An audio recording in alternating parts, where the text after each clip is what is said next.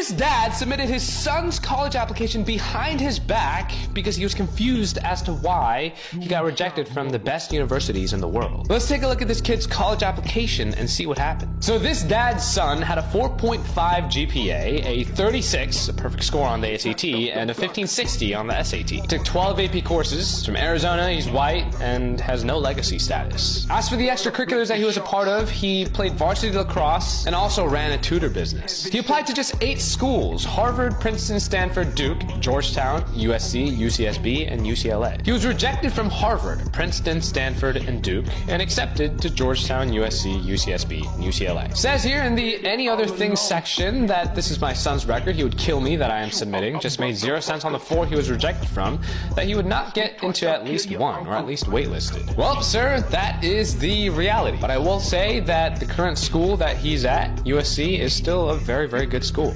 Clearly, he's a very hard worker because he had a 4.5 GPA and a perfect ACT score in high school, meaning that he is capable of putting in the work when needed. And so, whatever endeavor he chooses to pursue in college and beyond, I have no doubt that he'll be successful. So don't fret, things will always work out, and thank you for submitting.